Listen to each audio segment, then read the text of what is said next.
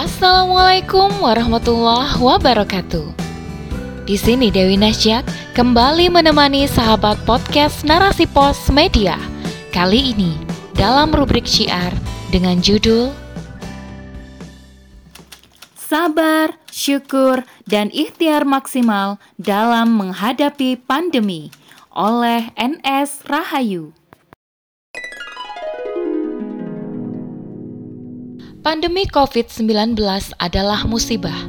Musibah adalah bagian dari kodok Allah. Sikap seorang muslim terhadap kodok Allah adalah ridho. Ridho terhadap kodok akan mendatangkan banyak kebaikan. Sebaliknya, kita dilarang membenci kodok Allah, sebagaimana Rasulullah dalam sabdanya, Sungguh besarnya pahala itu seiring dengan besarnya ujian. Sungguh, jika Allah mencintai suatu kaum, Dia menguji mereka. Siapa saja yang ridho, untuk Dia keridoan itu, dan siapa yang benci, untuk Dia pula kebencian itu. Hadis riwayat At-Tirmizi, Ibnu Majah, dan Al-Baihaqi. Imam Al-Qarafi menyatakan di dalam Az-Zakirah, Asaktu bi al-qadha haramun ijma' membenci kodok adalah haram berdasarkan ijma. Karena merupakan kodok, musibah itu tak terhindarkan, sehingga mau tidak mau harus dihadapi dengan kesabaran. Apalagi Allah pasti menguji hambanya dengan ragam musibah. Namun demikian, Allah pun memberikan kabar gembira kepada orang yang sabar dalam menghadapi musibah. Dalam menghadapi musibah, Rasulullah pun mengajari kita agar melakukan istirja, yakni mengembalikan segalanya kepada Allah dan berdoa. Dalam menghadapi musibah, hendaknya juga kita banyak berzikir karena zikir dapat menentramkan hati. Quran Surah Ar-Ra'du 1328 Hendaknya juga kita memperbanyak ibadah dan takoruk kepada Allah baik dengan sholat, sedekah, tilawah Al-Quran, sholat-sholat sunnah, dan takorub lainnya. Musibah yang menimpa ini seharusnya juga melahirkan rasa syukur. Dengan musibah ini, kita harus bisa memberikan nilai dan makna atas beragam nikmat yang telah Allah berikan. Nikmat sehat, kebugaran badan, nikmat kondisi kehidupan yang normal yang dengan itu bisa leluasa beraktivitas. Kondisi yang ada ini juga menuntun kita untuk bisa menghargai nikmat yang Allah berikan. Betapa nikmat itu sangat bernilai dan berharga. Ini akan makin mendorong kita untuk terus mensyukuri ragam nikmat yang telah Allah berikan.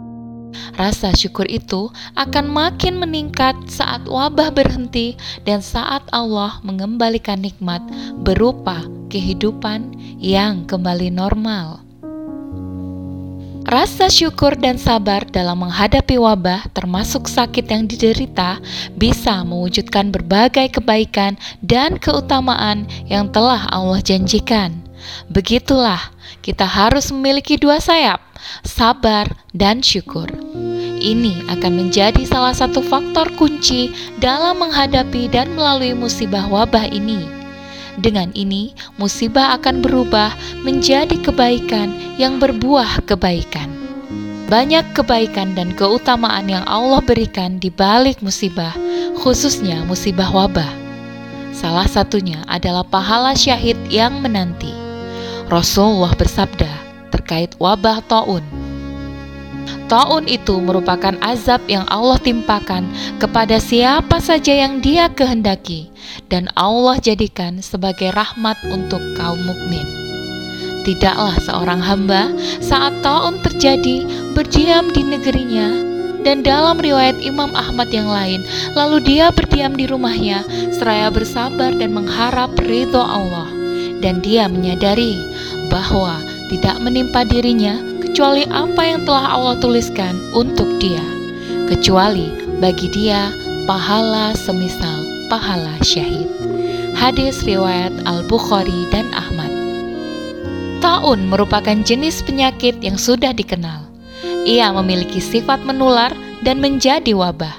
Sifat menular dan menjadi wabah ini mirip pada berbagai penyakit wabah termasuk COVID-19.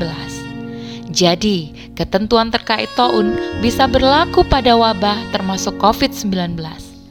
Karenanya, siapa saja yang terinfeksi COVID-19 lalu dirawat di rumah sakit atau melakukan isolasi mandiri, yaitu mengisolasi atau mengkarantina diri, dan dia meyakini bahwa itu merupakan kodok dari Allah sembari dia bersabar, maka insya Allah dia akan mendapatkan pahala semisal pahala syahid, semisal pahala orang yang berperang fi sabilillah.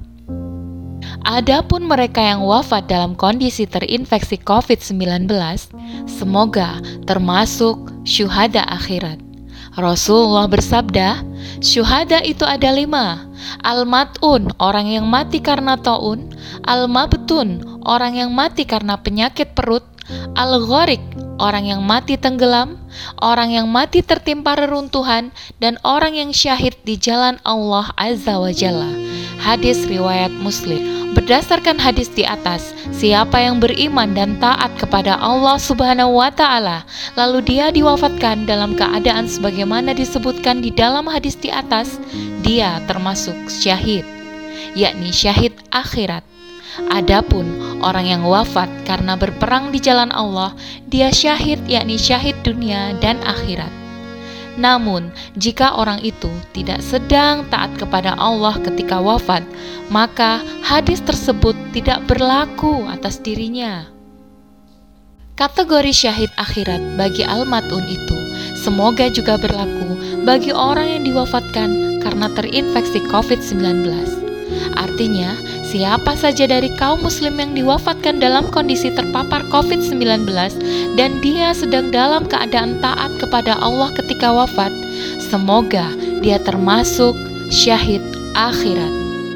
Untuk mengatasi pandemi COVID-19, tentu yang harus dilakukan adalah terus melanjutkan ikhtiar terbaik oleh semua pihak, baik individu, keluarga, masyarakat, dan pemerintah atau negara.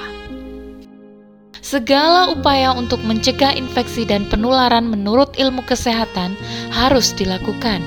Hal itu sebagai pengamalan dari sabda Rasulullah, Fira min al-majzum, firoroka min al-asad. Jauhilah penyakit kusta sebagaimana engkau lari dari kejaran singa. Hadis riwayat Ahmad.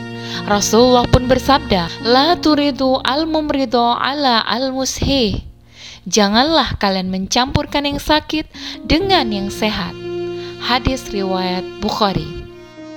Prokes 3M atau bahkan 5M hendaknya terus dilakukan. Hal itu sesuai data berpengaruh banyak untuk mencegah infeksi dan penularan. Bagi masyarakat, ikhtiar taat prokes, saling menasehati, dan mengingatkan tentu harus dilakukan saling membantu dalam memenuhi kebutuhan hidup sehari-hari, dan memudahkan urusan kehidupan di antara komunitas atau masyarakat, tentu juga harus dilakukan. Hal itu sebagai pengamalan banyak hadis yang berbicara tentang itu. Adapun pemerintah tentu harus bertanggung jawab atas segala urusan rakyatnya, termasuk saat rakyat ditimpa musibah sebagaimana saat ini. Rasulullah bersabda, amir atau pemimpin masyarakat adalah pengurus mereka dan dia bertanggung jawab atas urusan rakyatnya. Hadis riwayat Al-Bukhari, Muslim, Abu Dawud, At-Tirmizi, dan Ahmad. Karena itu, pemerintah wajib melakukan ikhtiar terbaik dalam mengatasi pandemi ini, memberikan pelayanan kesehatan gratis untuk rakyat, dan menjamin pemenuhan kebutuhan pokok mereka. Dalam hal pencegahan dan penanggulangan COVID-19 saat ini, pemerintah wajib menjamin perawatan dan pengobatan semua orang yang sakit. Pemerintah harus menyediakan semua alat kesehatan dan obat-obatan yang dibutuhkan.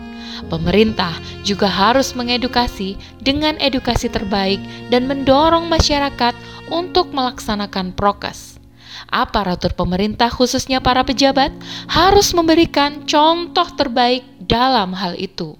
Pemerintah harus menjalankan 3T, tes, tracing, treatment secara masif. Pemerintah pun harus menjamin pelaksanaan isolasi yang standar bagi yang sakit tetapi tidak perlu perawatan. Boleh jadi, pemerintah pun perlu menerapkan karantina wilayah, tentu dibarengi dengan menjamin kelangsungan hidup semua anggota masyarakat atau setidaknya mereka yang memerlukan. Karantina wilayah disyariatkan dalam sabda Rasulullah dan pernah dicontohkan oleh para sahabat pada masa Khalifah Umar bin Khattab radhiyallahu an. Pertimbangan untung rugi tidak selayaknya ada dalam hal ini.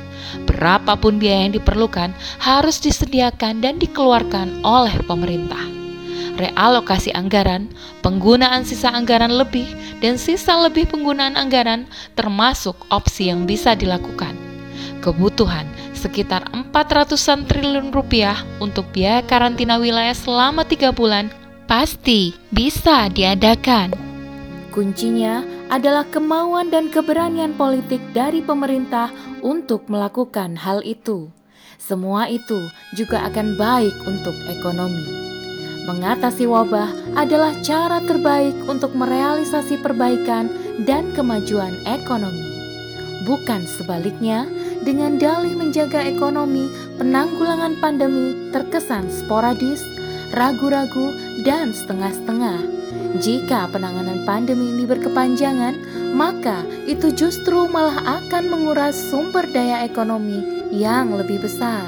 Wallahu alam bisawab.